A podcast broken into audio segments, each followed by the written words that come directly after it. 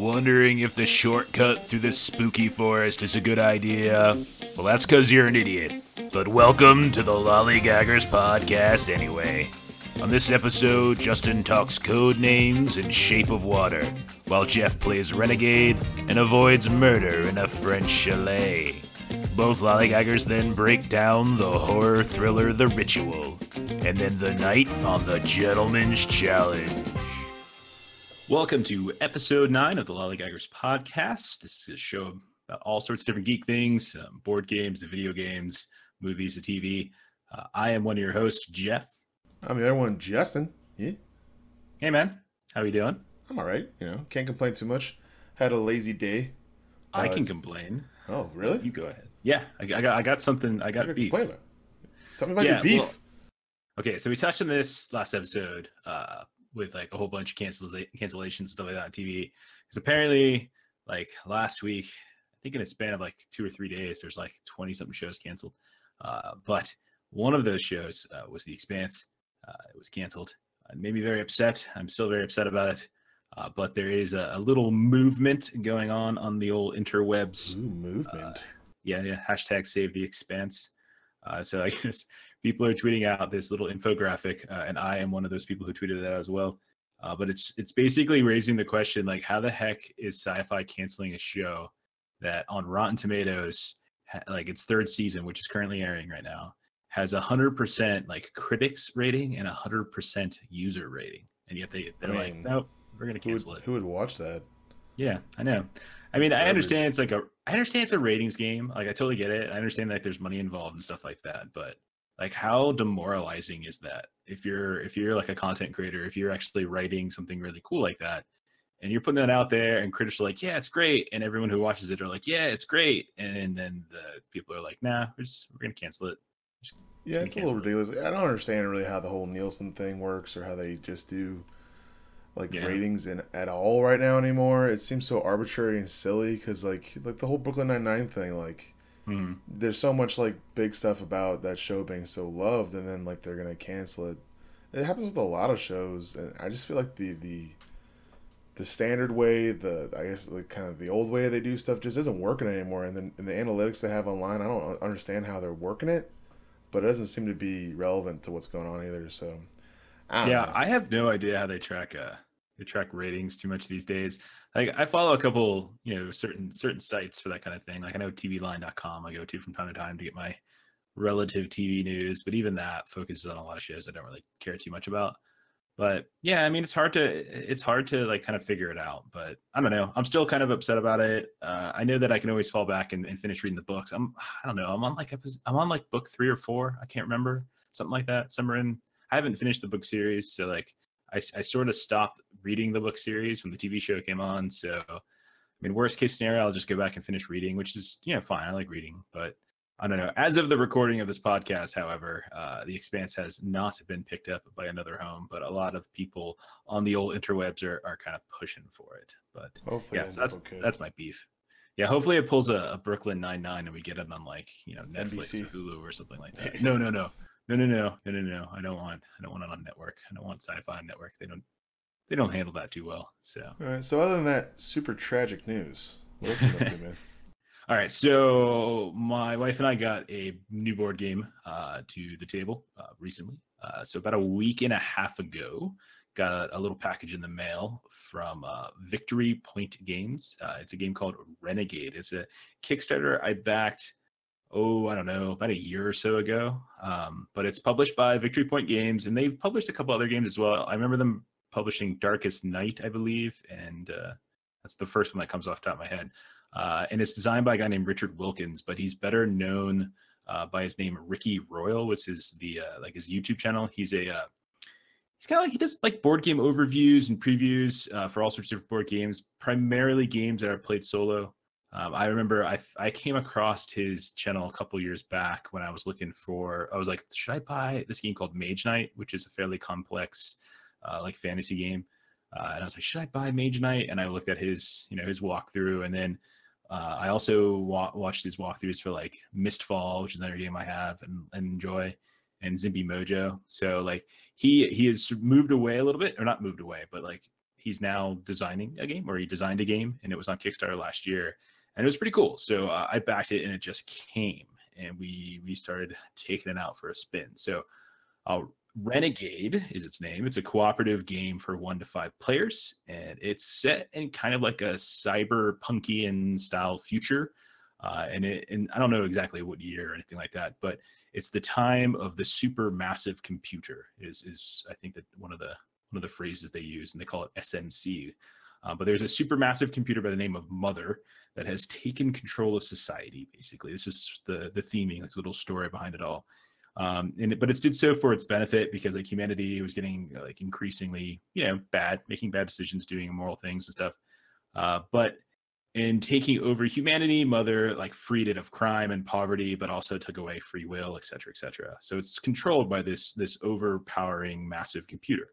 Uh, and so a group of outcasts called renegades, which is what the players play, uh, are rebelling against Mother, and they're attempting to hack into Mother's network uh, in order to liberate humanity. And so that's sort of the premise, the theme of the game. And so everybody plays uh, a specific renegade uh, during the process, and they work collaboratively to hack into the system.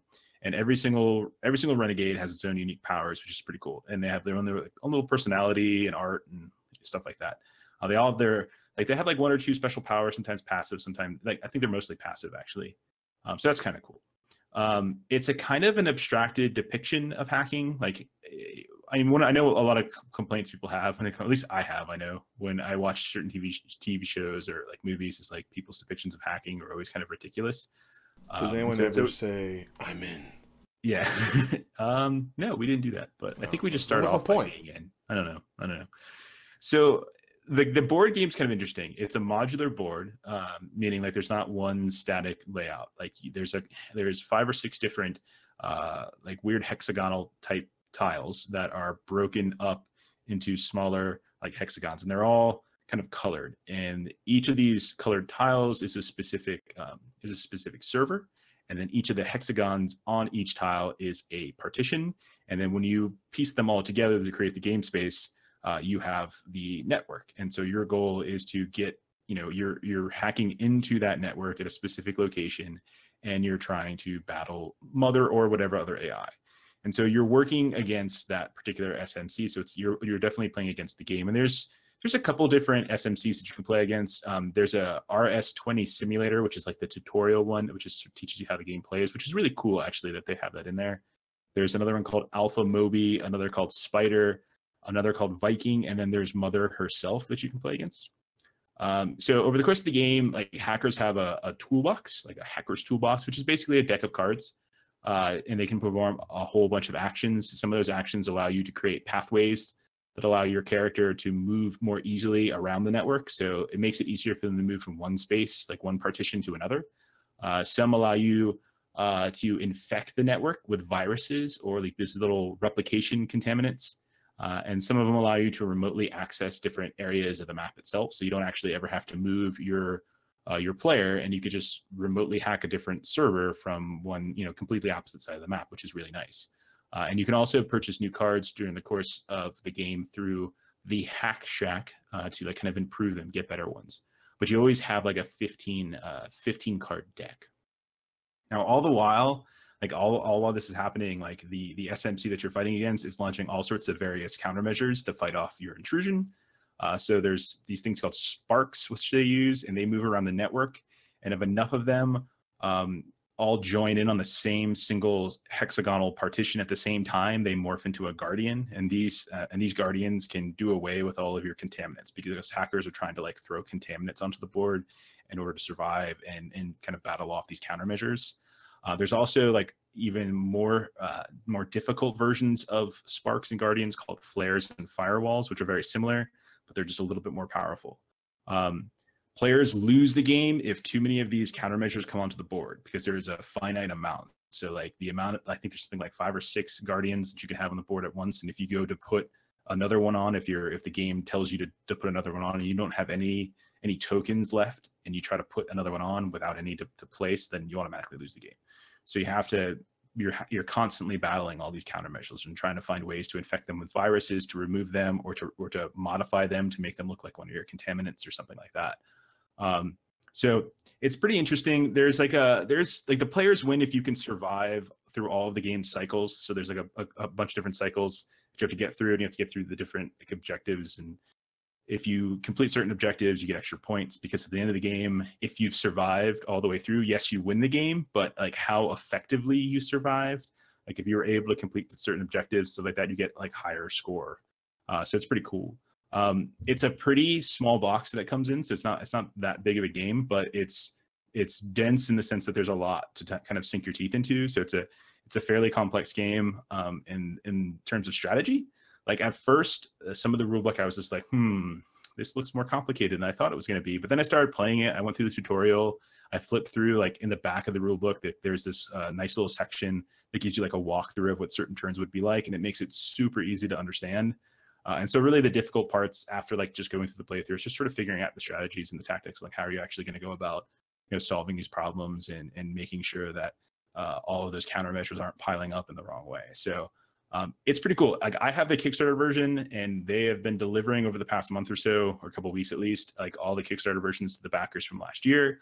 But it is coming to retail um, right now. If you go up on Miniature Market or on Cool Stuff, you can get it for thirty-six or thirty-two dollars respectively, or you can pre-order it. I should say it's not yet available, but you can pre-order it, so it's coming. Uh, but so far, I'm really, really enjoying it. I really like it. Uh, it's a little abstract, but I really do like the theme. And I think the theme, even though it's slightly abstracted, it's actually applied pretty well here. And, uh, and it's easy to get into. Like I played a dude named uh, Monty Quantum, and I was able to like ghost different hubs. It was pretty cool. So I was like constantly doing like the whole ghost in the shell references so and stuff like that. It's ridiculous. Yeah. yeah. Have, so uh, did you have brass goggles? Uh, no, I can't remember if Monty had goggles, but someone's totally got goggles. You got to have goggles, right? You never know. Goggles and like things on your arms and metal belts. yeah, I love Cyberpunk. It's fun. So anyway, that is Renegade uh, from Victory Point Games. Uh, definitely a, a, a, uh, thumbs up, and I'm glad I backed it. So, what about you, man? I heard uh, I heard you were playing a board game. It was. Uh, me and the wife have been flirting with the idea of kind of just expanding our board game stuff a little bit, and uh, I love that idea. That is an excellent idea. You should do that. We uh, we got Codenames, um, and so it's just regular Codenames. It's not Disney or Marvel or whatever. And so we decided to play two player version of it. Okay, and, so it's the one that you played when you were out here, right? Yeah, like yeah, yeah, yeah, yeah, And okay. um, so basically, the way it works with a normal game works is in the way of basically you have two teams and uh, one person's the is the spy master, and they have a card, and on that card is a sequence of colors. On the table, you have to place down uh, 25 cards. It's a five by five grid, and so basically these cards all have different words on them, and the way you basically try and get the ones that are your colors is the key master, basically the spy master, has to say one word and then a number. So, say you had tree and leaf, you could say plants two. And so it means they have to pick two words that are code words that associate with plants. And so if they guess it right, you then get to put your color on there.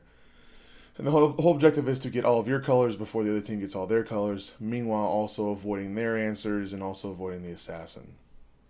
When you hit the assassin, the game's over, and then the other team wins. So basically, yeah, it's just a, a series of different rounds of that. Yeah. With two people, basically the way it works is it's you versus a ghost, pretty much. And you still do the same thing, but the other team gets one spy revealed every round. So basically, it's like a ticking clock. It's trying to beat the ticking clock. It wasn't terrible. Like, I, I enjoyed playing it, but like, I found very shortly that as long as you just get one word around, you're gonna win because the way it's set up, since they only get one thing around, you always go first. Right. So I think with just two people, not great. But what I did love about it is when we went over to Arizona and we saw we played with a group of people, you can psych each other out, you can oh, screw yeah. with each other. It's really really fun. And then when you get their stuff, it's it makes it even better and like the kind of the doubt with you and a group of people like when it's one person you can have one line of thinking and you're fine but when you have five people they can bring up other suggestions that make legitimate sense and so it makes you doubt yourself and what you're thinking so i just think it's a lot better with uh, a group of people. I think it's still a, a, great game. It's just I think right. we'll probably play it more with a group rather than just me and her. So sure, but it was I, fun. I, I, will say there is a uh, Codenames Duet version. Uh, yeah, that's that's designed I think specifically for for playing with two. I have not played it, so I don't know for sure. I still only have the original because that's fine for me and like we've talked before on the podcast about like the different themes as well. So well, I just know that when I go to a friend's house, I can take this. It's easily transportable. It's totally. a small little box, and it's and it's not hard to play. And the cool yeah. thing is like even people who aren't like I'm a super board game tabletopper. You know, like I, I get into it pretty heavily, but e- even like even people who I know aren't as into it as as me, I can get them to play it. So like that's the type of game. Like it's it's a simple it's a simple game. It's not too you know, I don't want to call it a party game, but I mean, kind of is in a way, sort of like a light party game. It but, just depends uh, on how you you approach it. You know, mm. like if you approach it with some friends in a, in a fun way, it can be really fun. That's what we did when we were at your place. Yeah, so it was a lot of fun. But yeah, so we played that. What else you been up to, man? Okay, so uh, I just finished up watching a mini series on the old Netflix uh, called The Chalet. Uh, so it is a, is a the Rainbow Six map the Chalet. No, it's not. That's the second time you made that joke. No, yeah, no, it's still not. though. It's a good map. Um, so it is a French uh, mystery thriller, and it just popped up on Netflix. Uh, uh, back in April. I'm not exactly sure when, but back in April. Um, it's six episodes long, and it actually has an end, uh, so you can watch it beginning to end. Each episode's about 50 minutes or so, give or take. Um, so you know it's about six hours worth of watching and we watched it basically one episode a night maybe two episodes a night for over the course of a week and we were done. Um, and so it was really nice. I'm really enjoying a lot of these shorter run television shows that have been coming on. I mean much of many of them are like are like foreign shows. Um, so but you know it's it's still really really interesting right? Um, it is in french though so you're either to have to watch the dub or do the subtitles and i prefer subtitles so we watch that. So if that's like a, a non-starter for you then you know, oh well. Uh, but it stars several French actors and actresses with really beautiful names. Like, and here we go. you ready? Uh, Chloe Lambert, oh. Manuel Blanc, Ooh. Philippe Dusseau, oh. and Pierre Benoit Varoclair. That's my favorite. Chris Benoit? Totally, yeah. no, no, it's not Chris Benoit. I studied German in college, so I don't believe in beauty, only utility. So I don't okay. know. I we I only laugh when it is necessary. what are you doing? I uh, I don't think I got any of those right. But anyway, um, but you're not you're probably not going to recognize anybody. Is the point? But who cares? That doesn't matter. Uh, so anyway, the show it follows the reunion of some childhood friends at an incredibly remote village of Valmoline uh, in the French Alps. Uh, so it's this like really small, idyllic village uh, up in the mountains that's really detached from like civilization, and it's all modern day. It's all set modern day, whatever. Uh, two of those friends are getting married, um, and they're I think they're holding it up there because of how pretty and idyllic it is. Um, the the village itself has been slowly dying off because it, it isn't really connected. But there's a chalet, uh, like the like the actual you know title of the show where people are staying. Uh, so meanwhile, uh, you know, you've got this fairly large cast of characters uh, because like one of the first in the first episode within the first 20 or 30 minutes or so like like people start showing up and so it's a bunch of people and so there's like 10 or 12 people and you're like okay I, there's a lot of names. I, I don't know if i can keep track of all these. Don't worry uh, because uh, it's, it's going to be really small. Uh, the, they're going to start dropping off uh, because that's the type of show this is. This is a mystery thriller. I don't want to call it horror but like it's got a little touch of that. It's more mystery thriller they're like suspenseful that kind of stuff. Uh, but stuff starts happening. People start disappearing is essentially what's going on um, now, there's also a secondary storyline that's covered in the show that's a flashback, and it's to 20 years ago at Valmoline when the Rodier family uh, was there. And it's it kind of explores those in, in somewhat nonlinear fashion, and it's, it's really just sort of presenting these little snippets. And the idea or the suggestion is is there stuff that went down in the past 20 years ago that's affecting like the present day storyline and what's actually going down so like you're trying to figure out the mystery of like who might be preying on this wedding party that's up in this beautiful village. Like why are they uh, why are they doing this? Uh, so I have not spoiled a darn thing uh, because I don't want to because it is totally mystery. It reminds me of a of a show from like 12, 15 years ago called uh, Harper's Island. You ever, did you ever watch Harper's Island? No, I've never I've never listened to Harper's Island or seen it. I've never I have no idea what that is Yeah, it was a show. It was like a one season sort of special event show where again people I think it was in the set in the northwest on an island off Washington, um, where people were kind of coming for a wedding and uh, there was a crazy person running around killing people. So it was kind of that type of thing. Uh, so it, it reminded me of that. Uh, I definitely enjoyed it. I'm not going to say it's like the greatest thing ever. There are some weird moments, uh, things that didn't uh, didn't add up sometimes, but overall, I thought it was really good. Um, and it's a six episode. You can only come in for six episodes. So you're getting the story. Like so often we watch these television shows and they don't end for like two or three or four years, or sometimes they end prematurely without any sort of resolution. So I really like these little shorter run shows that actually have uh, have resolution. So that's the chalet with a bunch of French people who are far better people than with me. a bunch of French people. no, it's pretty cool though. It's pretty cool. Um, All right, what um, about you, buddy? I watched The Shape of Water. Um, oh. One of ah. my students um, who frequents this uh, podcast quite a bit uh, decided to, for Teachers Appreciation Week, uh, to give me a, a, DVD copy of The Shape of Water.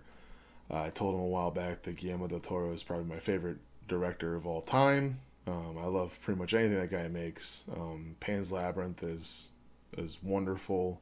The Hellboy movies are fantastic. So uh, basically, it is written and directed by Guillermo del Toro. Won a couple Oscars, uh, best director and best screenplay, or no, best director and best movie, uh, or whatever it is, best film, whatever it is. Uh, for it stars Sally Hawkins, uh, Michael Shannon, Richard Jenkins, and Octavia Spencer. Uh, Sally Hawkins is in the uh, the uh, what's that bear movie? Paddington Bear movies. Uh, Michael Shannon's been in a ton of stuff. Um, he was Zod. Uh, Richard Jenkins has was the father from Step Brothers, which is one of my favorite roles of his of all time. And Octavia Spencer's an Oscar winner. She's been in a whole bunch of stuff.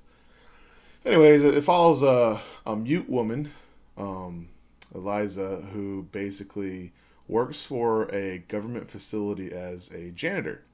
And as she's exploring doing her job uh, with Octavia, her, her, her partner, her name's Zelda, uh, they come across this one area um, where they're asked to kind of clean up it, clean up the spots and they bring in a tank, and in this tank is a they call it the asset. It's a new specimen, and she kind of sees it, and it's like a, a merman, kind of like Abe Sapien from Hellboy, um, but way more detailed. Um, one day she is uh, asked to clean up more after it because it somehow cut off the fingers of Michael Shannon's character, and she had to go clean all the blood up off the floor. And in doing so, she views the thing more and starts spending her lunch times with it and kind of garnering a relationship with this creature. There's tons of undertones of racial disparity because it takes place, I think, in like the late 50s, really early 60s. It's really late 50s. Um, and a, there's a lot of racial undertones. Um, uh, Richard Jenkins' character is a homosexual, so like he there's a lot of those undertones too because it's all kind of like uh, laid with metaphors and uh, stuff like that so um, over time they decide that the us government decides that they need to either you know they need to kill it and she wants to save it so she basically falls in love with this thing because it's the only thing that's ever seen her for her because she hasn't been able to talk since she was a child and so it's basically just a story of love and of indifference and of um, crazy psychopath uh, Michael Shannon, which he plays a crazy person real good. He's been doing it really good in a couple movies and TV shows so far. Um, the special effects are phenomenal. Guillermo del Toro has a, a, very specific look to his films. Lots of green hues, lots of of strange lightings and, and color splashes. And tentacles. Yeah, tentacles. tentacles. Who loves tentacles? Yep. Um, uh, he loves his uh, H.P. Lovecraft type of stuff. Um, and the colors pop. I can see why it won Best Picture because there's a lot of homage to Hollywood, and the Oscars love that stuff. Um, old 1950s TV and, and film. There's lots of moments like that. Um, it's really is just a beautiful film of just like uh, uh, someone who finally finds someone who understands them and it's it's um it's it's strange because that person that understands them is uh, a, a swamp monster essentially. It's basically the creature from the Black Lagoon, and um, it, it's just a really really great story. It's it's it's very reminiscent of Pan's Labyrinth. Pan's Labyrinth has a really rich, beautiful story of this little girl and the torture she's going through in her life, mixed with just horrific scenes of brutality and violence. And that's this movie too. Like, there's a part in this movie where a guy gets dragged by his face that has a hole in it from a gunshot, and I was like, oh my god.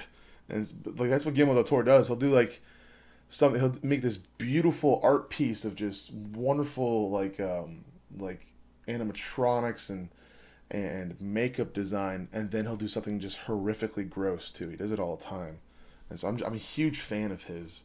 Um, so I, I love the movie quite quite a bit.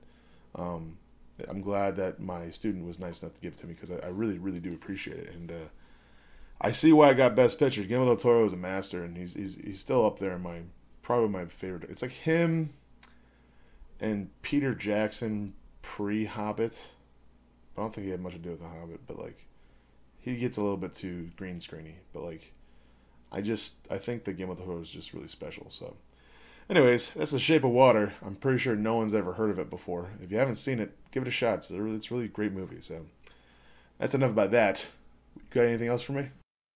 All right, so this is a little quick update from something I mentioned back in episode two. So in episode two, I was talking about a game called Xenoshyft, which is both a board game and a mobile app. So it's it's a little bit of both.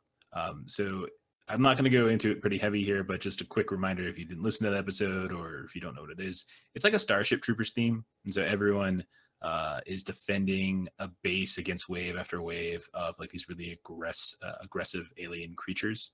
Uh, and it's a deck builder too. So you're building your deck, and over the course of the game, in between waves, you're recruiting stronger troops and you're purchasing and equipping more advanced technology and weapons and armor, etc. Uh, so back in episode two, I talked about how I played the physical board game Xenoshyft Dreadmire, and then I played Xenoshyft Onslaught, the app, because Xenoshyft Onslaught is the first of the Xenoshyft games. Uh, it, has a physical physical version, and then they adapted that for uh, a mobile app. But Dreadmire had not yet been adapted for the app. Well, that has changed because Dreadmire is now available uh, so it's it was uh, adapted by Asmodee Digital, just like the original Xenoshyft app. Um, and this is now available as like an ad, like a buy on, like an add-on or something like that. Like you can actually buy it directly within the app itself, um, like in the actual Xenoshyft Onslaught app. There's a little menu. It says Xeno Store, and within the Xeno Store, you can purchase Dreadmire for $3.99. So it's like an entire another board game worth of cards, all sorts of new uh, new waves of aliens, crazy things, weather adaptations, stuff like that that you can add to the add to the base game. Now the base game is four ninety nine uh, for the app. So if you add in the other one, you're looking at you know nine bucks or so for the whole thing. Um, I'll also say like you're getting two board games worth of content in that. So like I, I think it's a pretty de- decent deal, and it's also nice because like the app is uh lets you you know it does all does all like the the bookkeeping for you. You don't have to do it yourself. Um, I'll also mention that you can you can buy as like these little 99 cent add-ons the grafting lab and the psychogenics lab, which are two locations that were that came through on Kickstarter on the Xenoshyft Dreadmire Kickstarter that you can actually get to play on the app itself. Um, they're new locations, and then a location within Xenoshyft is basically like playing a role, and they each each location has like its own special set of properties. And when you play the game, everyone takes a location and they go from there. Um, so the the grafting lab's about like taking alien you know alien dna and, and, finding ways to graft and adapt it to like the soldier's body and the psychogenics lab is all about like uh, you know mind stuff like uh, psychological or psychic powers and things like that. So just a quick update on the xenoshyft dreadmire. It is now available as part of the xenoshyft digital app by asmodee digital. Uh, so go check it out if you have not already. It's pretty fun. Nice. Yeah man. Um last thing for me is i got a little movie roundup so I like to do this every once in a while. A bunch of movie info. So first thing is, this is all kind of like comic book and video game related, I guess. Um, okay. What's your voice get really highlight that? yeah. Okay? um, first thing is, Fear is getting a movie movie adaptation.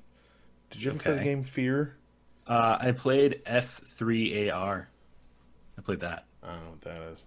That's the, the third, third one? one. Okay. And they got clever and they made it a backward. They made it a three to make it look like a backwards E. Uh, so clever. Yeah. So they're making a, a, movie off of it. It's called uh, The First Encounter Assault Recon. That's what Fear stands for. I remember playing this when I was a kid. Uh, it's probably like 15, 16. It scared the bejesus out of me. I couldn't take it. Um, oh my god! Stuff flying from the walls. I can't take. I'm a giant wuss.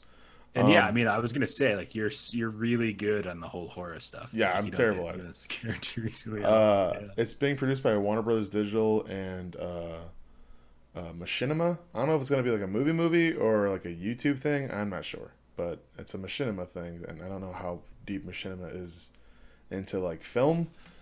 Um, but basically, the the story of the game was the Fear uh, group was called to deal with. Alma Wade, who is the center of the this uh, science experiments and all these things, and so they're trying to deal with her, and she has all these weird psychic abilities, and so it's a, a horror thriller off of that, and so they're making a, a movie out of that here soon. So much like most uh, video game movies, I'm sure it's going to be solid and wonderful. So I can't yeah. think of a single one that I don't like. There was sarcasm in that. Yeah. yeah. Next, kind of going off of video game movies, Milla Jovovich is going to star in a new uh, Monster Hunter adaptation in the oh. movies. Okay. You know the uh, uh, Japanese RPG game. Milla Jovovich is going to star in that Japanese RPG game. So I'm sure that's going to be good too. Next one. Yeah, I uh, like the Resident Evil movies, so I don't. The first one's good. The rest of them are garbage. They were all fantastic. uh, next thing, Paramount is developing a Snake Eyes from GI Joe movie. Oh. So. I um, thought when you when you said Snake Eyes, it was the old Nicolas Cage. No, no, no, no. That was too perfect of a movie. They don't want to make anything to ruin it. Oh God, I love that movie. Um, so they're gonna make a Snake Eyes from GI Joe spinoff and I don't know how they're gonna make a movie based off a guy who doesn't talk. But I'm well, sure it's gonna. They be do one... that with uh, with Deadpool because like when I first like, was introduced to Deadpool, don't uh, nope he, nope. What nope. he didn't have a mouth. Don't like, don't say these things. And they you're just gonna upset me. That okay. You're doing this All on right. purpose. Yeah, we don't bit. we don't speak of that movie. It never. We existed. can't because we don't have a mouth. Anyways, the last bit, uh, also super exciting. They're making a Sonic the Hedgehog movie. Oh and it's being yeah. filmed in Vancouver in July, which means it's going to be live action Sonic the Hedgehog. Is it a real hedgehog or is it going to be somebody ah, else? I don't know. I'm sure it's going to be CGI. I hope it's something. a real hedgehog. I was just a guy that they just dipped in blue paint, and he's just trying to run as fast as he can, and he steals people's jewelry because he wants gold rings. So sure, who doesn't? So that's my exciting movie, comic book, video game roundup so I hope you enjoyed it. So there was that. I didn't. Yeah, I didn't. Good. This is, all these things are exciting. Fear movie, Monster Hunter movie, Snake Eyes movie, Hedgehog yeah. movie. I mean, come on, man. All good. So uh, let's let's transition, uh, please, desperately, uh, over to something else. Uh, so we're gonna head over to the breakdown for this week. Uh, speaking of horror movies, it's the movie breakdown. The Ritual is a Netflix original horror movie directed by David Bruckner and based on a novel by Adam Nevill. In it, four college friends, Luke, Phil, Hutch, and Dom, head on a hiking trip to Sweden in honor of their friend Robert, who passed away six months prior. Now, on their return trip to back to civilization, uh, they take a shortcut through a mostly unexplored forest. As is the case in these types of movies, the shortcut backfires terribly, terribly wrong, and the friends find themselves dealing with haunting dreams, bizarre effigies, and something much worse that seems to be stalking them in the night. Now, as always, we'll try our best not to spoil too much, but with a movie like this, we're bound to reveal a few little things here and there. Uh, so if you want to avoid all spoilers and watch the movie yourself, you might want to skip ahead to the little role play segment or to Gentleman's Challenge. Uh, but other than that, we're going to head over and talk about The Ritual.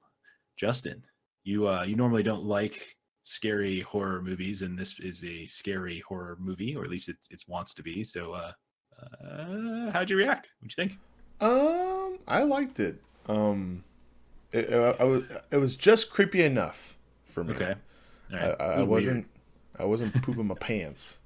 So oh, it was that's, that's lovely. Which so I didn't ruin the couch. So um oh it for me it was scary enough. There wasn't a ton of jump scares. There wasn't a ton of there's just like creepy stuff. Yes, um, and I actually agree. I appreciate that because like the jump scare stuff gets a little irritating, yeah. and I, I, definitely like the creepy ambiance building, which is what this uh this movie kind of focuses. Like on. any so anything can startle you. I can go ha and scare you. You know, it's just yeah. one thing where it's like if you're setting up a, an environment to make it pretty neat. I, I yeah. enjoyed it.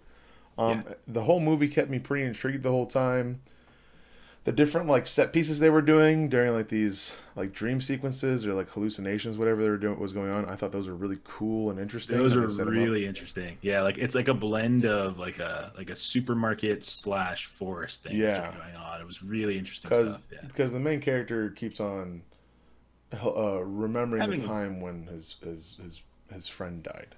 Yeah, and that all happens like he was remembering a specific moment that happened within the first like five yeah. minutes of the movie. It's it's yeah. the basically the main plot driver. Yeah, it's the, the inciting thing, and it's inciting incident on So, um, the few things I noticed about it was very Blair Witch esque. Um, yeah, I got those. I got a little bit of those vibes too. Marks sure. on the trees, mm-hmm. uh, sounds outside of the tent. Sure. But it, it, it wasn't. It, it, took the good parts of it. So so there's things of it where it's just kind of like it seemed like it wasn't terribly original at times because you know a lot of that stuff was echoed 20 years prior. You know what I mean? Yeah, but I don't think Blair Witch is like original or anything like that. Yeah, but just like it, it seems pretty close. Yeah. Um, yeah, maybe. I thought um, I liked how they had limited screen time of the uh, main antagonist, if yeah, you will. thing that was stalking them. Yeah. yeah. Yep. I liked how they kept it very secret until the very end. Yeah, there were moments too when like they would zoom into like a section of trees. I'm like, I know the camera zooming in. I know that I means I should like Where be hyper attentive right now, and I should be finding something. Wait, wait, did something move? I can't tell. And you, you, get move? like little glimpses, sure. like little yeah. movements yeah, there's that moment where he's looking at the trees and you see the hand go across the tree, uh, the tree stump or what I guess the the main part of it. Mm-hmm. And um, there's that moment where they're going up the hill and you see it kind of moving in the background, and just like, oh, that's pretty cool. Um, it makes you wonder how how how this thing is, like how big it is, what what's going on, um, and then like the way they set up like the uh, the creepy cottages and stuff like that, and how it kind of pays off at the end. You kind of see what it all comes from, where it all, where it all, uh, where that certain, I guess, interior design you could say was inspired from.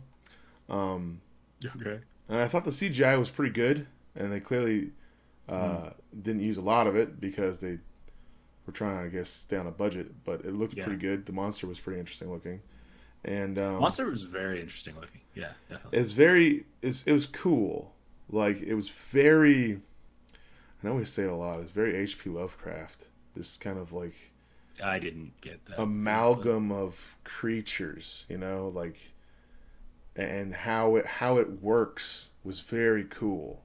Yeah, I, I liked how it how it would draw their people in, mm-hmm. and um, I, I, thought that was interesting. Um, but I'd say out of all the Netflix movies we've watched, and we've gone through like the past half year or so. That's probably right. the best one that we've probably gone through.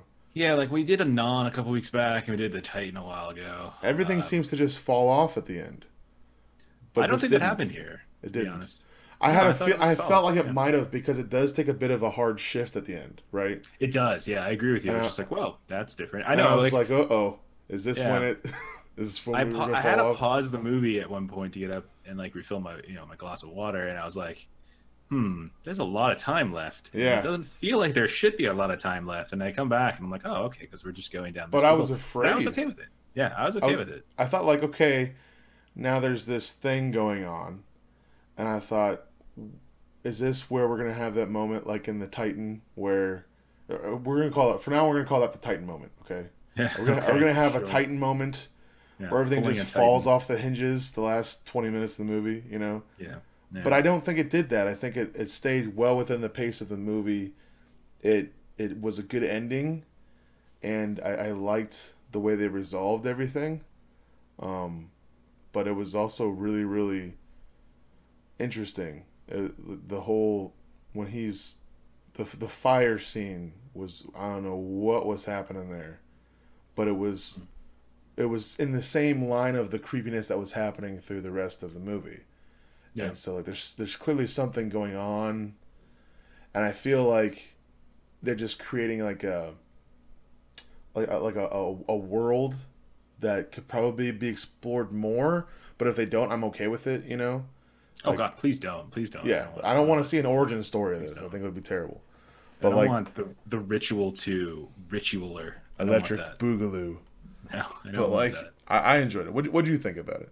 I yeah, I, I definitely enjoyed it too. I thought it was solid. It reminded me a lot of the movie The Descent uh, from I don't know, like twelve years ago. See, I never uh, saw that, but I've heard decent things about it. Yeah, that was it's the same sort of premise. Like a bunch of friends get together to go on like an expedition. You know, I mean, in this case, it's it's four guys that were going on a hiking trip in Sweden, and in the Descent, it was a bunch of women who were getting together after a tragedy, just like in the ritual. And they go spelunking. Spelunking, right? exactly. Yeah. So, and they bite off more than they can chew, right? That's that's kind of the whole thing. So, um,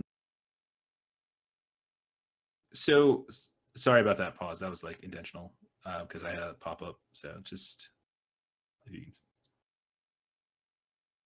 Okay, so like overall, like I definitely enjoyed it. I don't think it's gonna win any awards or anything like that, but I think like I agree with you in the sense that for a Netflix, like for these Netflix movies that have been hit or miss um, a little bit for me, like I've watched quite a few lately, and I do think that this I would put this definitely above the Titan. Um, I would probably put it a little bit above the non as well. I think that it's it's just it, it doesn't really try to do too much. Uh, it kind of plays it pretty straight, and it doesn't really do a whole lot of. Yeah, it stays on target with. What it doesn't really push the envelope too. Like I, I also feel like it's a it's a movie that kind of it does a lot of what you expect it to do. I, I don't think like there's a ton of major like story surprises other than the one that we talked about where like the last act is a little bit different than you would have expected um, so that was kind of interesting. I thought the characters were kind of cool. I do I, I do feel like uh, the lead guy, like he was he was interesting um, because like Luke is his name, and he uh, like he he was he was the one that was really feeling it because like you know part of what happens in the first five minutes is is he's there when when you know when Robert dies and uh, he's kind of haunted by that, and that's sort of driving him a little bit. And it's only been six months, and so he's feeling like this immense guilt, um, and he wonders whether or not his like friends blame him. And so I really like the fact that the the lead character had a little bit of depth to them, and it wasn't just you know it wasn't just sort of I'm here just to go through the motions. So I really liked it, and that particular you know and that particular grief that he was feeling sort of tied in a little bit with it. Um, I also like the just the creepiness of it. Like there's a lot of strange moments. Um, they find a cabin and within the cabin there's like this weird little room that you look at it and yeah. you're like well why is that here that's really strange It's real weird and there's some weird moments yeah. like connected to it and you're just like yes what is yeah. going on so i definitely like movies I, li- I like it when scary movies focus less on trying to play with you know music and sound and get it really quiet and then make it really loud so that i'm just you know i'm going to jump um, and i like it instead when they create you know they create a very eerie ambiance through like strange visuals, unexplained phenomenon, um, mixture of like music and setting and just like character behavior that that I'm like I'm in and I kind of want to know what happens to these people. And like that that's the thing with Luke is like I kind of was rooting for him, you know, like if I feel like if I'm I don't like watching movies where I want everyone to die. Like if I'm if I'm going to watch like a Friday the Thirteenth, like I'm rooting for Jason. You know, I, I want Jason to take them all down and it's because I don't really like any of the major characters. And this is the type of movie though where I'm like, no, I kind of like I kind of like some of these folk, and I, I kind of want them. And so I'm, I'm kind of invested in their ability to see whether or not they can survive. And so that that adds an extra lo- layer to it that that made it sort of an enjoyable experience. So uh, yeah, I, I enjoyed it. I thought it was a pretty good movie. Uh, I would recommend it. Uh, I would definitely recommend it if you're a person who likes horror movies, likes you know, it's kind of scary stuff. It's not gory in the least. Um, there's a couple moments here and there uh, but nothing even remotely. Yeah, it's it's not like, a gore I, fest. It's, it's just yeah. In, ter- in terms of gore, it's, it's very more it's like psychological hmm? horror than it is actual, because you don't know what's going on, and yeah. like they're being stalked, and it's really interesting. But like, I, would recommend it too. And for me too, I'm I'm a real big wuss when it comes to these type of things, and I was able to not turn away ever. I think the only time I kind of turn away is the whole thumb thing. I was like, ah, I can't watch this. Can't Which watch isn't even scary. Like, this is gross. Yeah, but like I that's always, like the only thing. Yeah, I, I always have like these like conversations with my wife like when like gory scenes happen. She's like, "Let's not watch this while we eat." I'm like, "It's not actual blood that you're seeing. Like that's it's it's like corn syrup or something. You know, it's not real blood. Like I don't know." But in this movie, like I still I was immersed. So like I was immersed in the location and the setting. It was pretty cool and yeah. So I definitely recommend it, uh, especially to people who like uh, scary movies. Yeah, sounds good. All right. So that's it for the ritual. It's up on Netflix right now. Uh, you can track it down, watch it at your leisure. Uh, we're gonna head over uh, and do a little talk about some role play. Now it's time Wait, nope, nope. That's the wrong role play. All right, so this week on the little role play corner, uh, I want to talk a little bit about dungeon delving. And specifically, I want to talk about a formula or process, whatever you want to call it, uh, called the five room dungeon. This is not like an original idea on my part. This is something uh, I found online a bit when I was first getting into DMing about two years ago. And I was just trying to figure out, well, how do you build these things? Because first time I built a DM, or excuse me, first time I built a dungeon, I had something like 25 rooms, 30 rooms, all sorts of weird things, and it was super complex. And when you know the players were navigating it, they didn't even go to most of them and you know it, it felt like a, a, bloated process so i found this this five room dungeon idea and it's and it's pretty nice it's pretty simple so if you're getting into dming if you're new to this because i know that tabletop role playing is kind of blowing up and a lot of people are trying or maybe you're part of a maybe you're part of a, a role playing group and you haven't dm before maybe you just want to be really nice and like you know do a one shot or two shot and let your let your uh, your dm actually play for once yeah yeah if uh, if my uh, role playing group's listening, uh, that's a that's a that's a non subtle hint right there. Wink, wink. Anyway, uh, so the basic principle behind Five Room Dungeons is to keep dungeon crawls from becoming too long, too much of a slog, too boring, and it keeps things moving. Because part of your job, I think, at least I think, as the DM or GM, whatever you refer, uh, is to kind of keep the game moving at an enjoyable pace. So a five room dungeon. When I when I use the word dungeon, I also want to make it clear that I'm not talking specifically about like it always has to be this dark uh, prison like dungeon underneath the earth. Like a dungeon is more like an all purpose term. It could be anything. You know, it, it, it really could. Any setting. It doesn't have to be fantasy. I'm going to reference a lot of fantasy. I'm going to reference some stuff from my Starfinder campaign too. Uh, so the five room dungeon. This is how it works. The first room is the entrance. So it's the it's how you actually get in or how you how you move forward into that element of this setting, like wherever this location particularly is. And the entrance usually has a guardian of some kind that the players need to pass through in order to gain entry to the remainder of that dungeon. Now, when I use the term guardian, I'm not necessarily using the term guardian to suggest it has to be some big monster. It doesn't have to be like you know two guards that are that are guarding a door, but it perfect it very well could be. Like it totally could be fine. Um, the idea is that you want there to be an obstacle of some kind that the players have to overcome in order to gain access. And this obstacle can come in many forms. Now commonly it comes in a combat encounter. So it's there's something that you like you have to beat you know a big troll or you have to beat a series of guards or something like that that you have to, to beat up to get entry to that specific door or that specific trap door or to the cave entrance or whatever it might be uh, but it also could be a role playing encounter. So those same two guards that you could potentially solve by beating them up or killing them or doing whatever you want to do, you can also solve that obstacle uh, by talking your way past, uh, which is a fun thing to do. Like I always, I don't really like having uh, encounters that are automatically going to be combat encounters. Like I always make sure that there's ways for players to actually do a different thing. Like they don't have to fight if they don't want to. If they want to come up, if they want to talk their way out of it, think their way out of it, whatever they can do that if they choose. And another option might be to puzzle their way through it. And so it's not necessarily something that they have to fight or somebody that they have to convince, but it could actually be a puzzle that that they put together. And so if you want to think about a good example, think about Gandalf in uh, Lord of the Rings, right? The, the, the Fellowship of the Ring, where he has to he's sitting outside trying to get into the mines of Moria, and he's like, "How do I get in?" And it's like, "Oh, it just dawns on him, speak friend," and he just says the Elvish word for friend. Frodo does anyway, and then they get in, right? So it could be something like that.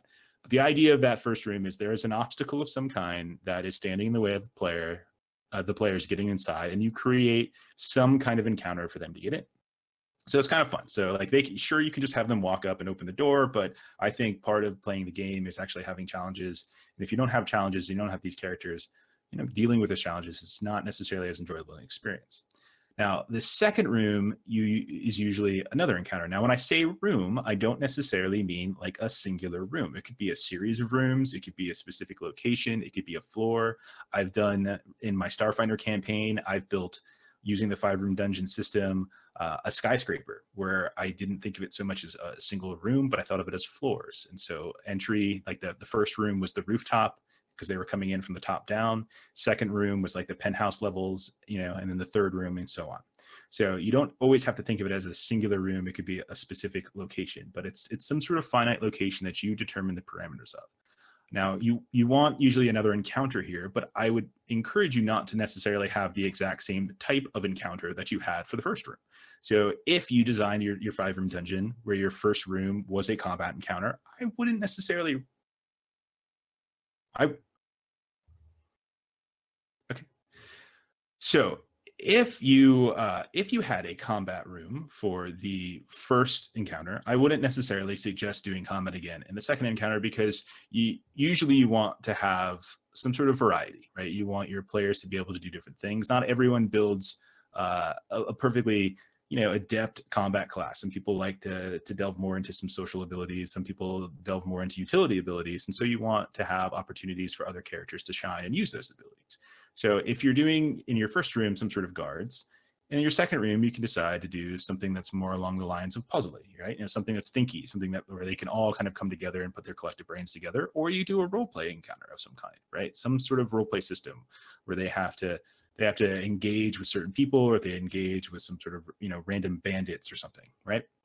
Now the third room is a little is a little strange uh, but it's it's like a misdirection uh, in a way uh, or a red herring if you can think about it in those terms um, now I, the goal isn't so much to sort of trick the players or undercut them in a way but what you're looking for here is an element of surprise like you want to provide some sort of surprise. If every one of the dungeons that you start to develop becomes very predictable and very easy to follow then you know it, it gets kind of boring. And that's why you want to iterate a little bit on the five room dungeon. You don't just want to always make it five. It could be six it could be seven it could be four. You know you can mix it up but the same principles are kind of still intact right so you want some sort of misdirection here. So maybe it's the players having in room two just finished this really, really complex puzzle where they stuck this giant staff into this small little like display of an Egyptian town and they put a headpiece on it and then the sun came through and a beam shined down to the tomb's location and now they're like, oh, sweet. And they run over to the tomb and you're like, we got access to the tomb. This is awesome. There's gonna be so much treasure in there. It's gonna be great. And you're like, oh crap, this tomb's filled with snakes. What do we do now? Right. So so it's it's misdirection in the sense like they they think perhaps that they found it, but in some way like you're you're introducing some other obstacle. Or another way to think about it is to give choice. So maybe they're not like they're wandering through a cave, and you have them come to some sort of fork in that cave and they can go left or they can go right. If they go left, maybe they find a, a, napping troll that isn't even part of this whole journey, like isn't part of this whole quest line, and they have to deal with it. And or maybe they find something else down that that tunnel and they find uh, a seed for a future quest. Uh, but the point is something else here to add a little bit of flavor, a little bit of misdirection. Um, and then if they go right, maybe they find the actual, you know, room four. Now, room four is is the climactic situation. This is when it's really going to happen. So, in the example I gave above in my Starfinder campaign, where I haven't, I was having my players go through the Tomanaka Tower. Like to me, the climactic area was actually um, in the kitchen of this this nightclub and it's where this the the person that they were trying to hunt down uh, had kept a you know bunch of people hostage within the kitchen, and then they were trying to escape uh, via a shuttle, uh, like a delivery shuttle that was like delivering goods into this kitchen's uh, into this kitchen's you know back uh, cargo cargo loader. And so, like, that's what I want. That's where the fight sort of took place. And so, you have this climactic area. Now, a lot of times, this is going to be a really big cinematic fight, right? Like, it's going to be where, okay, you're fighting the boss now. Like, you came into this you came into this cave knowing that there were a bunch of gnolls and there was one like gnoll shaman who was running the whole show and now you're fighting that gnoll shaman. I mean like that's what's going on now. This is the big moment. Um, but don't feel like don't, you know don't feel afraid to not make it a big cinematic fight. It could be a role-playing encounter. Like give it an option. So maybe instead of you know maybe in your your d&d campaign you had a quest where your players had to go into a bandit camp and they're facing the bandit leader now. And like they got all these crossbows trained on your group and you're surrounded. And if they fought well they might get wrecked. And so maybe you make it a role playing you know a role playing or a social encounter in some way uh, that allows them to, to get out of it. But the point is is that this is like this is this is it. This is why they were here. This is the big thing.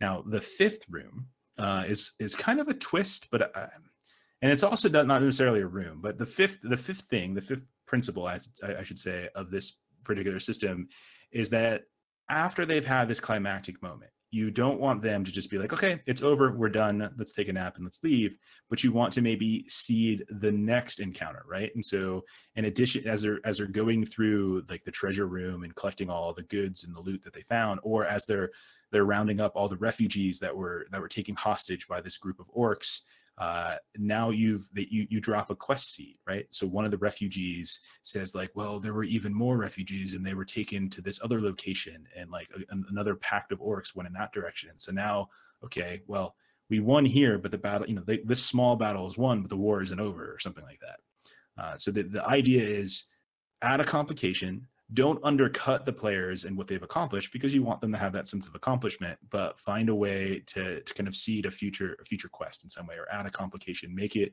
make it not as as obvious a resolution as just we killed the bad guy we won the end right? There's something perhaps more to it. I think that's especially true if you're playing a campaign.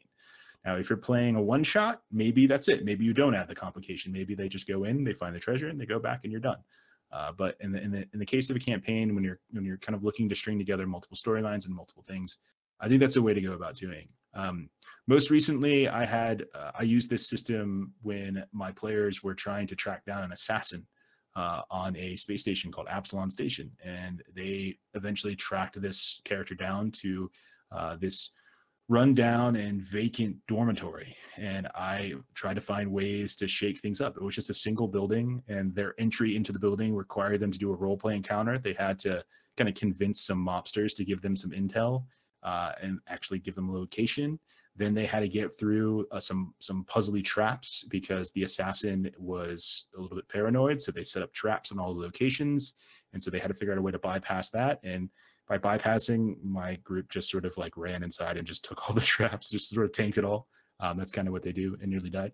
Uh, but then the twist for me was like I had them fighting a bunch of drones, and they're like, "Oh, it must just be a bunch of drones." And then all of a sudden, like darkness like swept over the area, and this Drow assassin steps out of a different room and starts fighting them.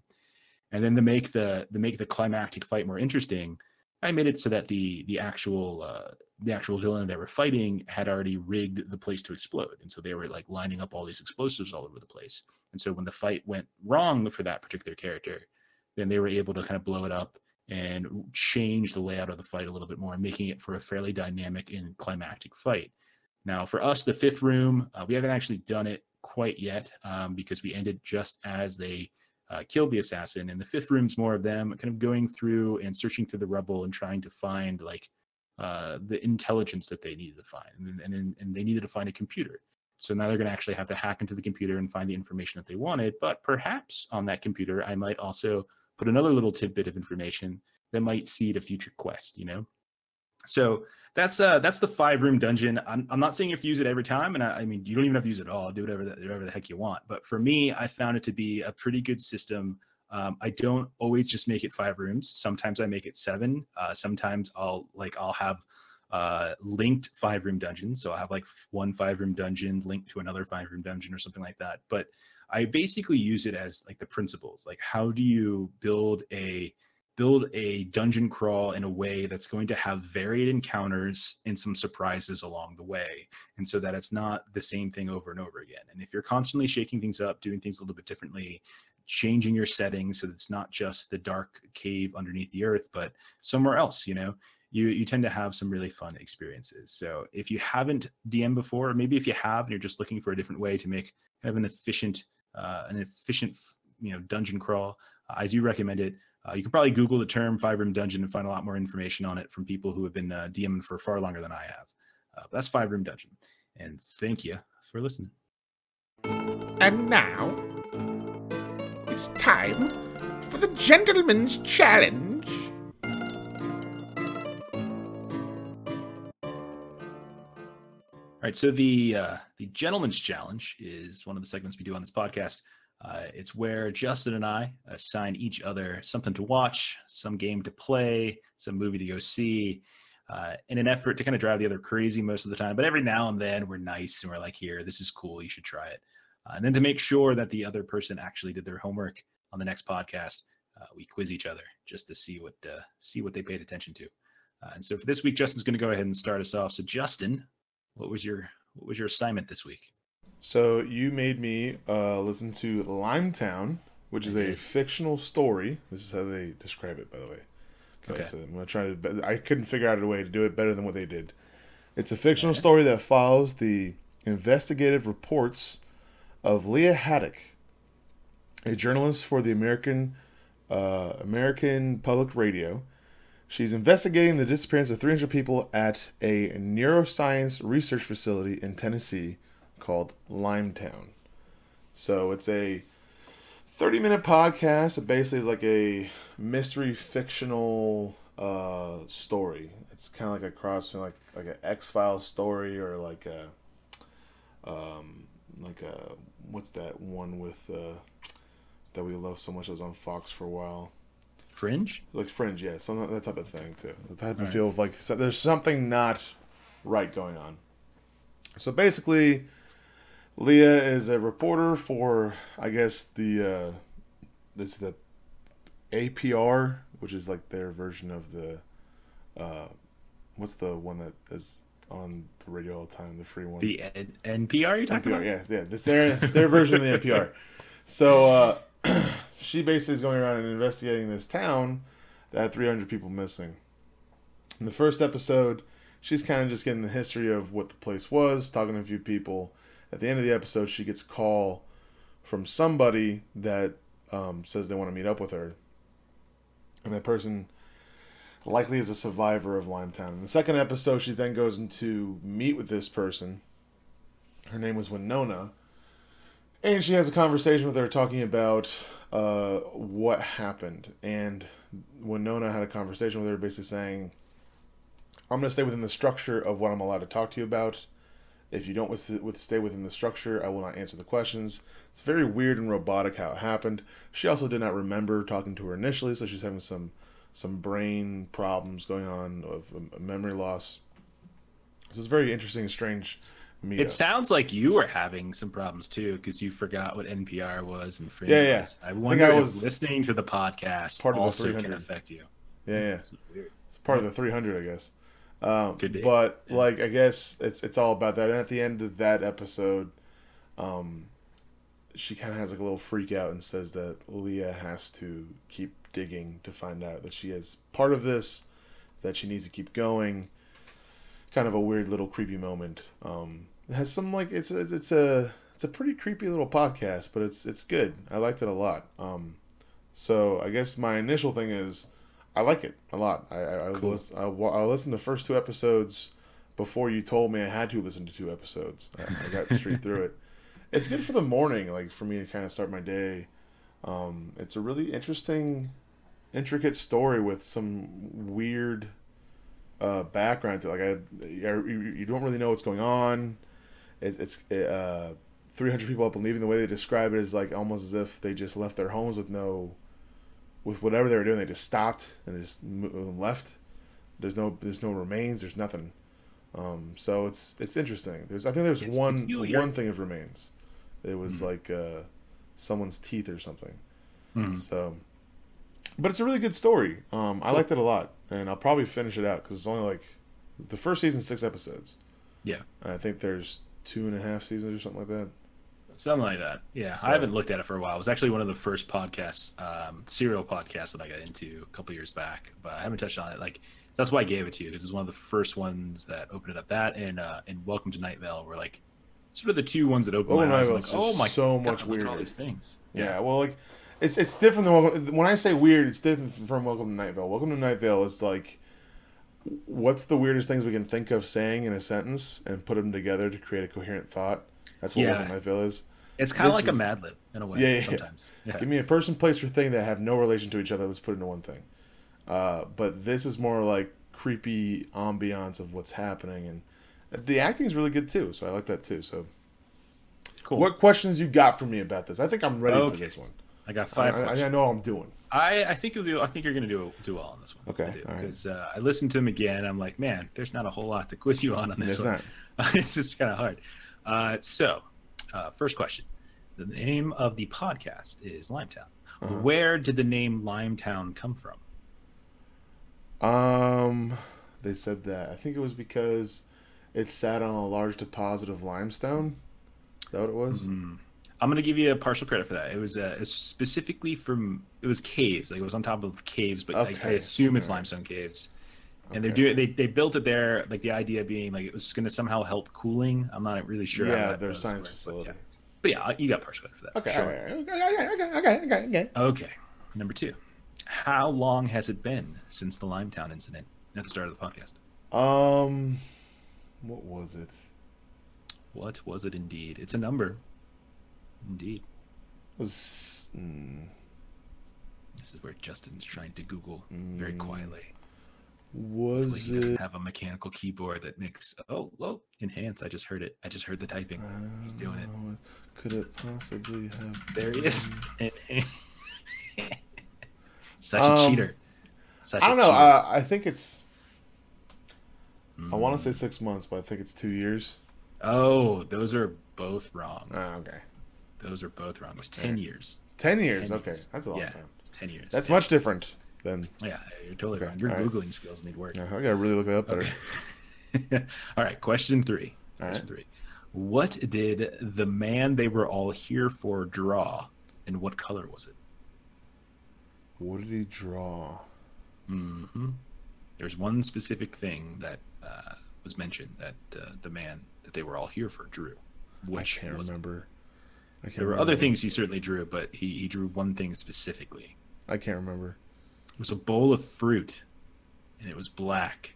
And then the other man in the other room oh, also oh, yeah. drew a bowl of fruit, but that one was blue, and it was identical, even the mistakes. Yeah, I remember that.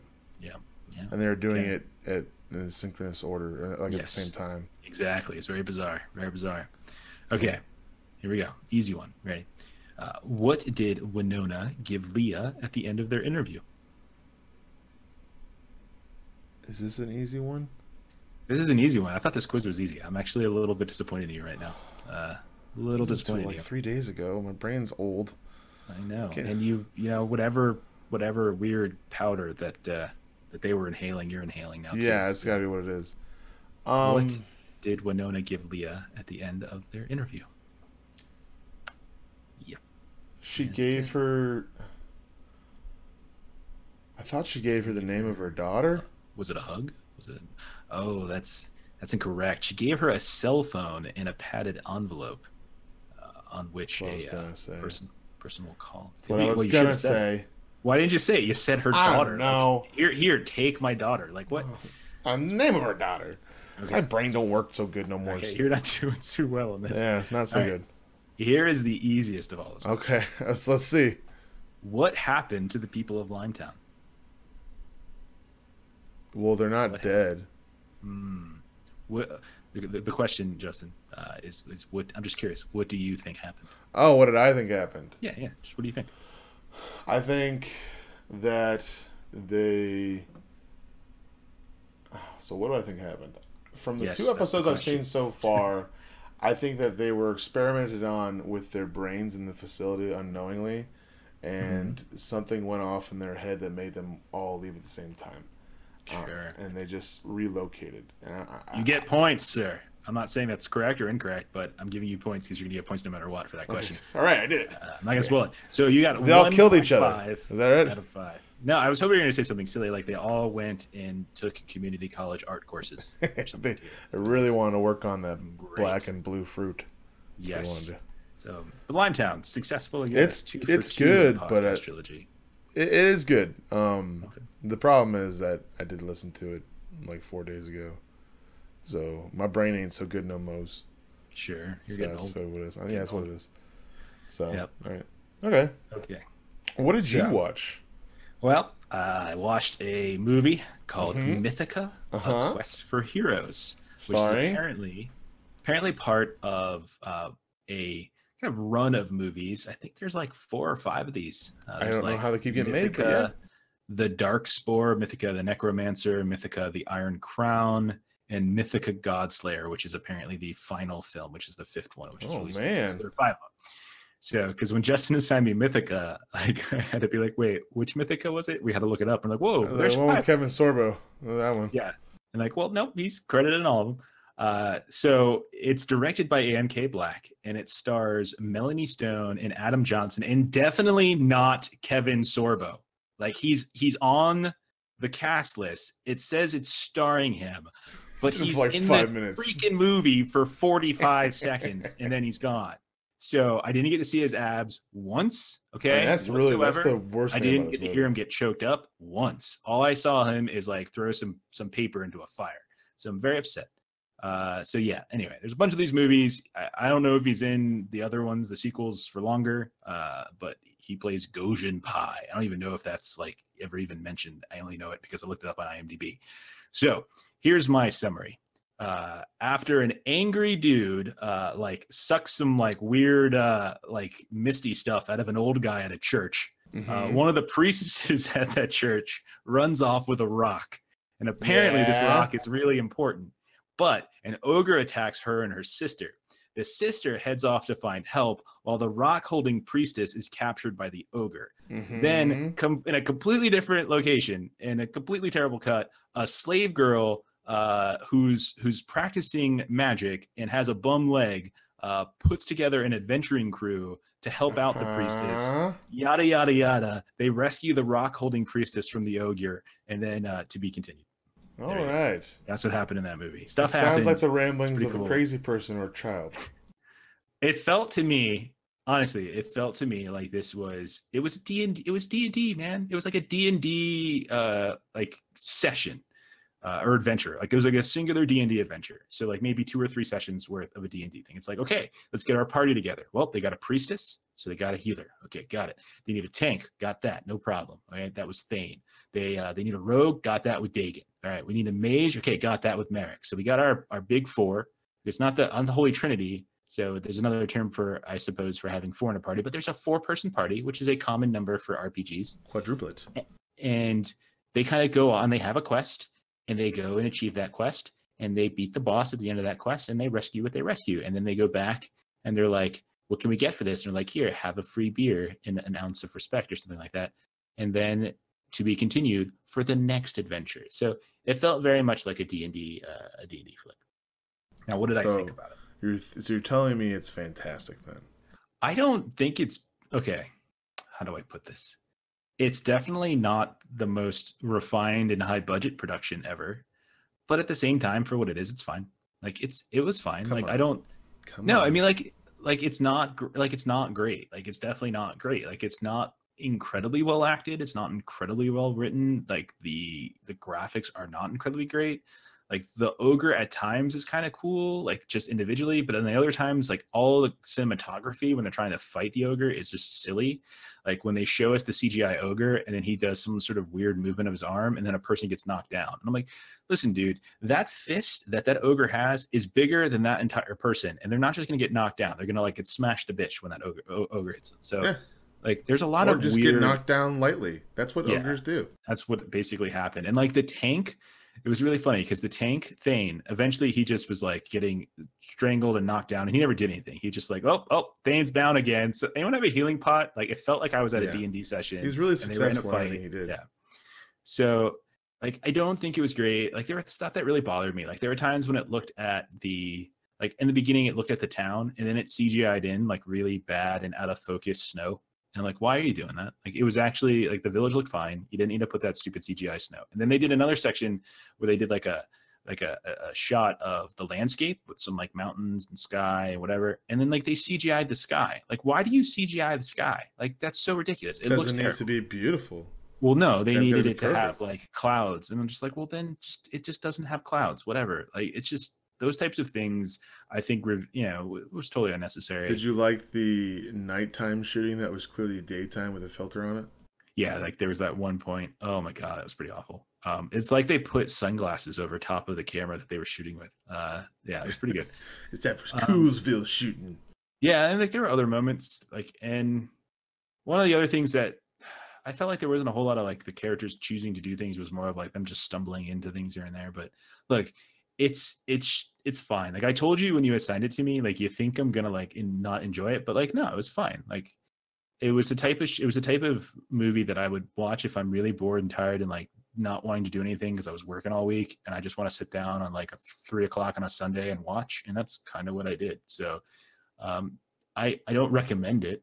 I, I, I can't like I can't. I think there's I think there are are far better fantasy movies than this. There's and literally I, millions better movies than this. There's literally not millions better. That is that is not what the word literally means. Uh, yeah, there are not literally. It means like literally fantasy movies better than this. Um, but there are definitely fan- better fantasy movies than this. So like if you have Amazon Prime Video and it's free for you and you like this kind of stuff, if you're a big D and D fan, if you like and you don't really care about like super high quality, watch it. You're gonna kick out of it, I think, and how like, the tank just keeps man, the tank just keeps you know going down, and then like the darn the darn mage can't cast the right spell, or like whatever they're casting the spell on, they keep making their saves, so the spell never works, or like the rogues keep wandering off on his own. Like it's the same. It's just like the usual stories that you get at the D and D session. So like I kind of got a chuckle at those types of things, but like it wasn't a very great. It wasn't a good movie. Like it, it wasn't, but you know, I still all right had a mildly entertaining time. Well, are you ready for your quiz questions then? Yeah, whatever. I got them for you. Go ahead. I hope I'm you're ready. You got one. You got one already. I the did. question that you did get was, how much is an ogre's ear worth? At the very end, yeah. Yeah. A little respect and a, and a free beer. Yeah. A, a, a, free drink and a smidgen of respect.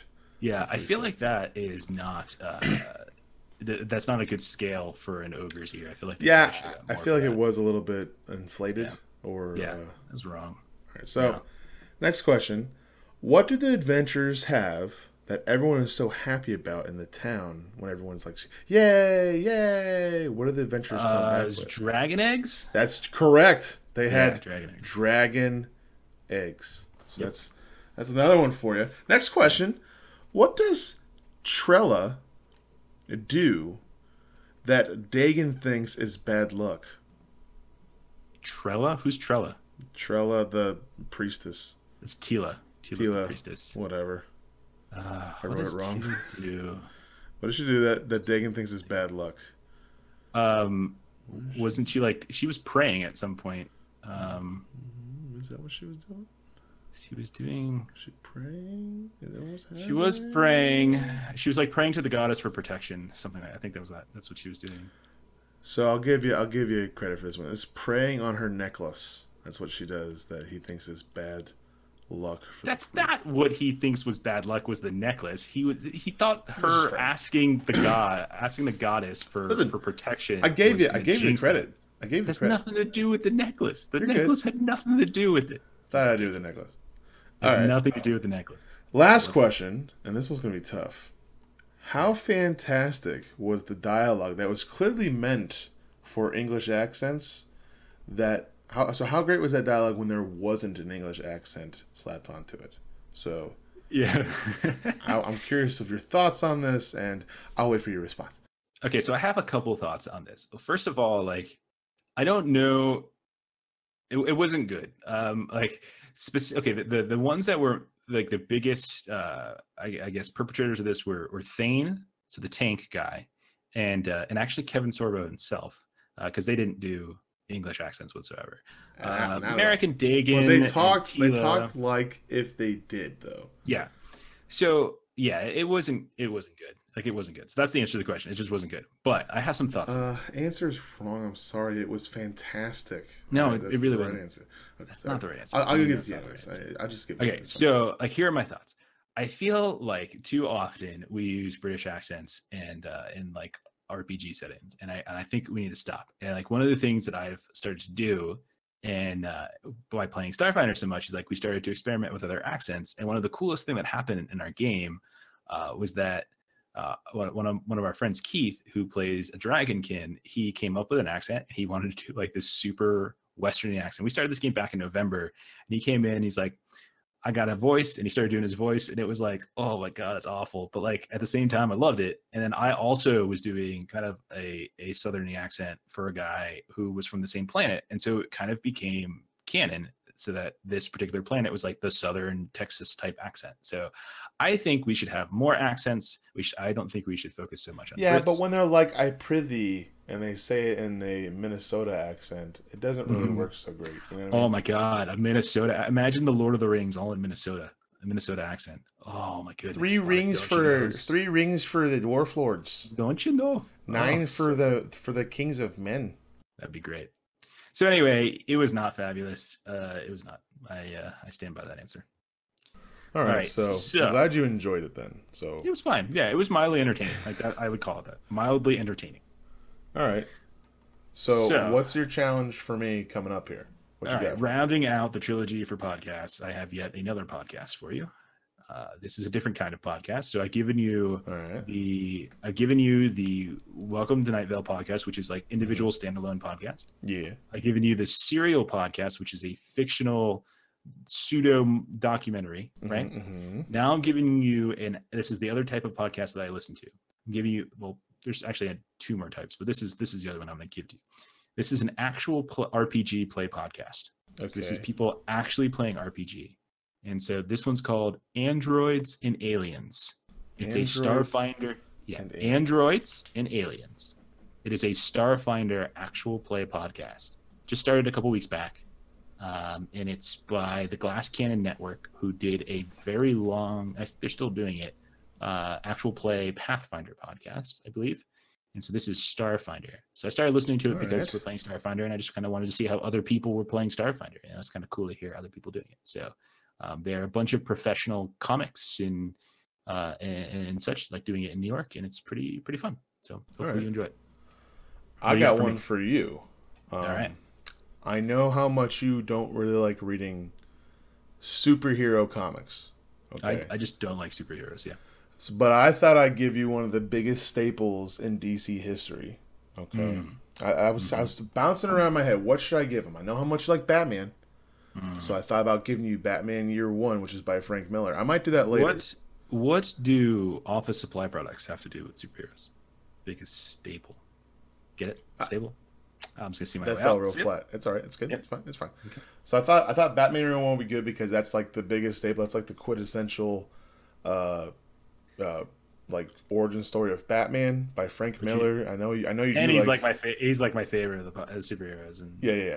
yeah, sure. But I thought instead another great one, which is one of my favorite of all time.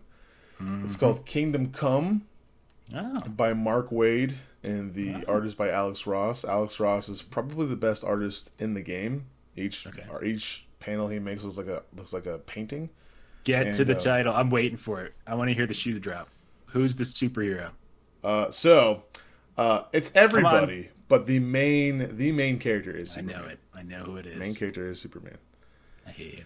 But it's old Superman. He's got he's got like white in his hair and he's got a black under the red S, so he's gonna be a little bit more brooding. It's it's a phenomenal story. It's a future it's a future story about when the old will- guard is going away and the new guard is coming in, basically. So, I will acquire and I will read about Superman. all right, so that's Kingdom Come, Mark Waid, and Alex Okay. Ross. All right. Uh, well, I uh, I'm hungry and uh, I want to go eat, so we gotta close this sucker down. Uh, so first of all, if you want to find us up on the old interwebs, uh, you can find us at Lollygagger Co. Uh, up on Twitter. Uh, you can also find us at lollygaggerco.com. Uh, if you're listening to the podcast and if you feel so inclined, we would love if you could uh, drop us a review up on iTunes. Uh, it would definitely help us uh, expand the audience maybe a little bit. Uh, and if you think uh, there's things we could do better, feel free to to point those out. Uh, if you think there's things that Justin can do better, I agree. Uh, I agree. I don't think that's possible. Nope. My stuff's perfect. Yep. And when Justin starts streaming again, which will be soon because his like school a year is coming so. to a close, probably next episode, uh, we'll probably start plugging that a little bit more heavily again. Uh, and hopefully we can get back to our Far Cry campaign. To So, save those Montanians. Yep. And with that note, I think it's time uh, we start uh, doing a little thank yous. All right. thank yous. All right. All right. So, to the city officials in charge of overseeing road improvements in my neighborhood, thank you for holding a neighborhood meeting about it. But why is the meeting during the middle of the day in a 100 degree temperature in someone's freaking driveway? So, uh, yeah, thanks, I guess. My first thank you goes to time. I want to thank you for not going fast enough and making my year last this much longer. Why can't these days go any faster? I just want summer to come. Thanks a lot, time. Okay.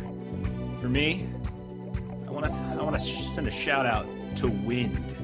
Uh, you are the only thing that keeps my dog in check. She is deathly afraid of the wind, uh, and it's been really windy lately.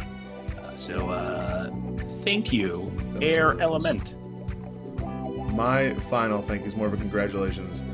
Got news recently that my brother Jeremy has another bice along the way. Um, a little nugget in my uh, my sister-in-law's belly right now. So congratulations, brother! Congratulations, Jeremy. Um, I'm very I'm very happy for you guys, and I can't wait to see another little uh, uh, beautiful baby come from you guys. So congratulations and thank you.